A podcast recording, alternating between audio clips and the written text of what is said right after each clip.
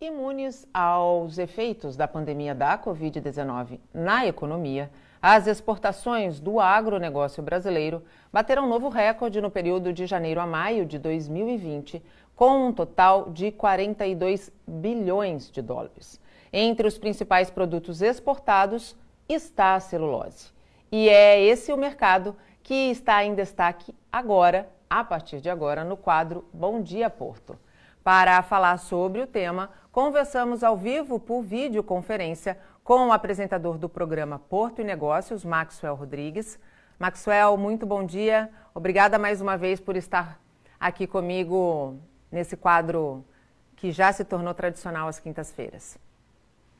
Bom dia, Nathalie. Bom dia, Rodrigo. Bom dia à tua audiência, né? Uma audiência sempre bastante significativa para que possa aí, principalmente, atender e entender a maior locomotiva econômica que a gente tem na nossa região, que é o Porto e também está conosco Rodrigo Libaber, diretor comercial, logística e relação com investidores da Eldorado Celulose. Rodrigo, muito obrigada pela disponibilidade em estar conosco no quadro hoje. Bom dia. Bom dia, Nathalie. Bom dia a todos os telespectadores. É um grande prazer estar aqui. Obrigado pelo convite. Rodrigo, quais são os fatores que contribuíram para essa alta tão significativa da exportação da celulose? Nathalie, a, a, celulose, né, acho que é importante fazer um, um parênteses aqui. A celulose, ela atende basicamente o mercado de papel no mundo todo, não só no Brasil, mas no mundo. E o mercado de papel é uma indústria essencial. A gente tem vivido aí esse cenário de, de pandemia, de Covid-19, é algo totalmente inesperado e vai mudar, já está mudando os hábitos de higiene pessoal. Né? E dentro de um dos principais setores de consumidores de celulose está o setor de papéis para higiene pessoal, seja papel sanitário, papel toalha, papel facial, enfim, né, todos eles. E esse setor está em crescimento muito grande. Houve um boom, uma procura muito forte por papéis assim nesse momento de pandemia e com isso ajuda é, claramente as empresas que estão produzindo papel e a procura por celulose aumentou significativamente nesse momento. Max, por outro lado, a gente, se as exportações registraram uma alta considerável, as, importações registraram uma queda. O que essa queda pode trazer como consequência? Nathalie, é algo preocupante até, né? Evidentemente, a gente não tem uma indústria pujante dentro do nosso país e o processo de industrialização depende muito desse mundo globalizado que nós temos. Se a importação vai sofrer, principalmente nos próximos trimestres, eh, queda em virtude de inúmeras situações, não dá para atribuir só ao Covid, a gente tem a alta do dólar, a gente tem outras situações também que irão contribuir para essa questão da importação, é bastante preocupante uh, para o nosso país. Né? Eu já venho pontuando que a gente está passando por um processo inflacionário. Eu já falei isso em outras oportunidades aqui, Nathalie. Alguns economistas acham que não, mas eu tenho uh, muito este temor, eu tenho esta preocupação que a gente venha partir para um processo inflacionário em virtude da escassez de algumas uh, situações dentro do nosso país. Pode ser que isso aconteça, pode ser que não aconteça. Tudo nesse momento, Nathalie, é exercício de futurologia. É, Rodrigo, do ponto de vista de mercado consumidor da celulose, a China continua sendo o principal cliente? Sim, a China continua sendo o principal cliente. A China existe, ela passa por um processo de urbanização aí nos últimos 10 anos, pelo menos, que é trazer o, o, indivíduo, o colaborador, o habitante do campo para grandes cidades. Com isso, você traz mais consumo, você traz mais hábitos de higiene, traz mais consumo de papel. O papel está em todo lugar, Nathalie. O papel está tanto no papel que você imprime, ele está no caderno, ele está na propaganda, no banner que você bota na, na, na, frente da sua empresa, ele está no fundo de bolsa, no papel de impressora de cartão de crédito, no passaporte, no dinheiro, enfim, a, aí vai. E eu acho um ponto importante, até complementando o, o que o Marcos colocou, das importações e exportações, a indústria de celulose é uma indústria mundial. A gente não pode colocar no celulose como nacional, ela é mundial. E por ser mundial, a gente no caso nosso, Eldorado, a gente exporta para mais de 40 países. Né? Quase 90% da nossa produção ela é exportada. E grande parte dessa pelo Porto de Santos. Então, é um, uma indústria exportadora. né? independente de situação de Covid ou não, ela sempre vai ser exportadora.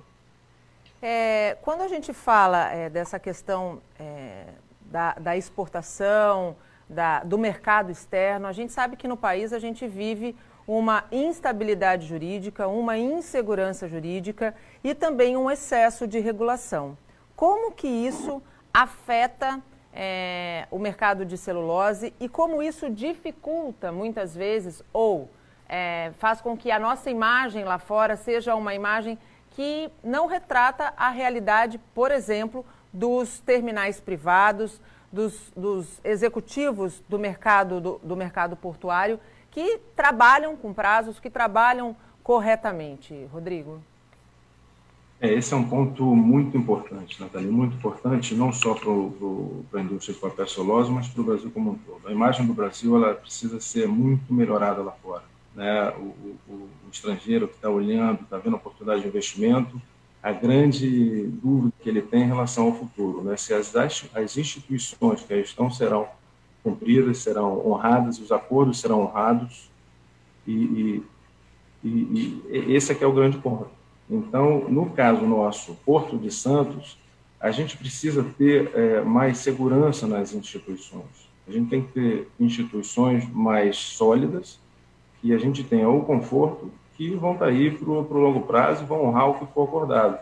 Em nome da Eldorado, a gente tem investimentos enormes no Porto de Santos.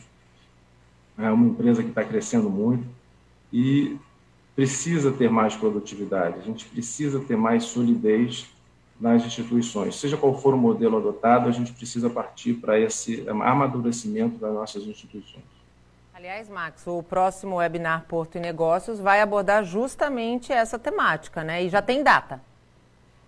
Exatamente, Nathalie, um tema muito importante para o setor, né? No, a gente vai debater este webinar na próxima semana, dia 7 às 19 horas, uh, com mais notáveis, né, Nathalie? Está virando uma sequência esse webinar de notáveis, né? A gente vai trazer aí uh, pessoas extremamente qualificadas, um executivo da JBS, já vou te dar o spoiler, já sei que você vai me cobrar isso, a gente traz o Raul Veloso, que é um economista, a gente traz um diretor de investimentos internacional, de uma empresa internacional, para estar debatendo também dentro desse webinar, e a gente traz um advogado falando de um case específico dessa estabilidade jurídica que a gente tem dentro do nosso país. E aí a gente fecha esse contexto todo, né? Desde o mercado interno, a instabilidade que a gente sabe jurídica, mostrando este case, um economista falando da solução e principalmente o investidor externo dando a opinião dele em relação a absolutamente tudo isso. Então, eu acho que esse webinar vai ser um webinar bastante esperado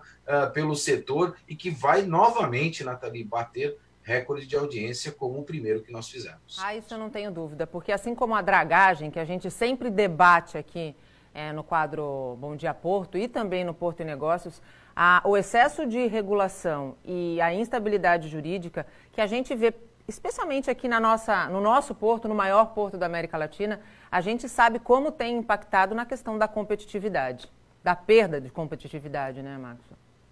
Sem sombra de dúvida, Nathalie. E é importante a gente não só criticar, eu acho que é importante a gente mostrar a solução. Acho que o Rodrigo foi muito feliz nas colocações uh, deles, principalmente com essa visão do investidor. É evidente que o investidor ele está olhando para fazer investimentos, ele tem que dar jus ao nome que ele tem de investidor. E para isso ele precisa ter uma estabilidade. A gente tem que parar no nosso país de demonizar o lucro. E isso a gente faz rotineiramente. Então a gente tem que equacionar e mostrar a solução, e não só criticar problema.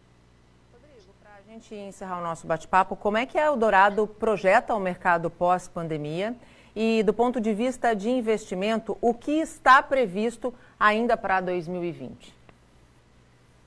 A gente, enfim, é, Nathalie, a gente, em termos de mercado, né, a gente acha que a, a pandemia ainda tem, ainda não está no seu fim, mas a gente não está focando na pandemia, a gente está focando como a gente vai ser, o mundo vai ser pós-pandemia, o novo normal, né, com mais hábitos de higiene, com as pessoas talvez novos hábitos de viagem, tentando manter um distanciamento, enfim, uma proteção mais com a própria saúde, com a própria é, educação, educação sanitária, que eu digo.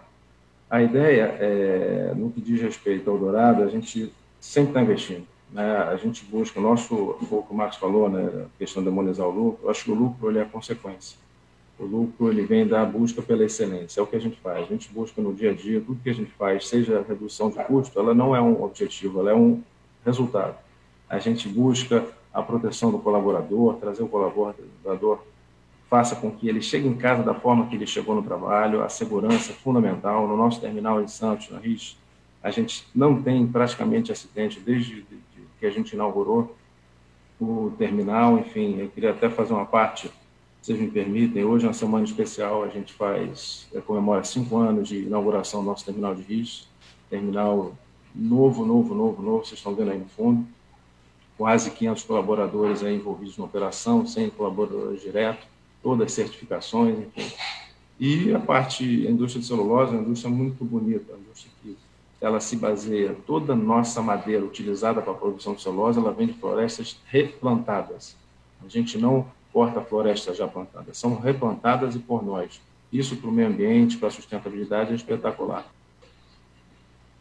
Obrigada, Rodrigo, pela tua participação aqui no nosso quadro, que tenha sido a primeira oportunidade de muitas é, e que o segundo semestre, porque nós já chegamos no segundo semestre de 2020, reserve aí é, boas surpresas, melhores ainda do que é, o primeiro semestre reservou para Eldorado. Muito obrigada, bom dia.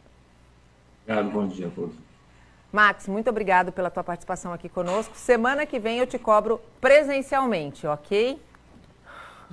Nathalie, já sabia que você ia me cobrar, uh, pode contar comigo, semana que vem estaria aí uh, presencialmente, um prazer enorme estar aqui toda quinta-feira, principalmente porque a gente percebe o quanto vem reverberando esse quadro, não só no setor, mas também na nossa região. Agradecer o Rodrigo pelos esclarecimentos esclarecimentos, isso é muito importante para a nossa região também. E deixar o meu grande abraço pelo pessoal da, da Richas, que estava comemorando aí esses cinco anos de operação, né? Um número bastante importante também. Nathalie, como eu falo, Porto não para, Porto é negócio. Mas sem negócio, Nathalie, Porto para. Obrigada, bom dia a todos.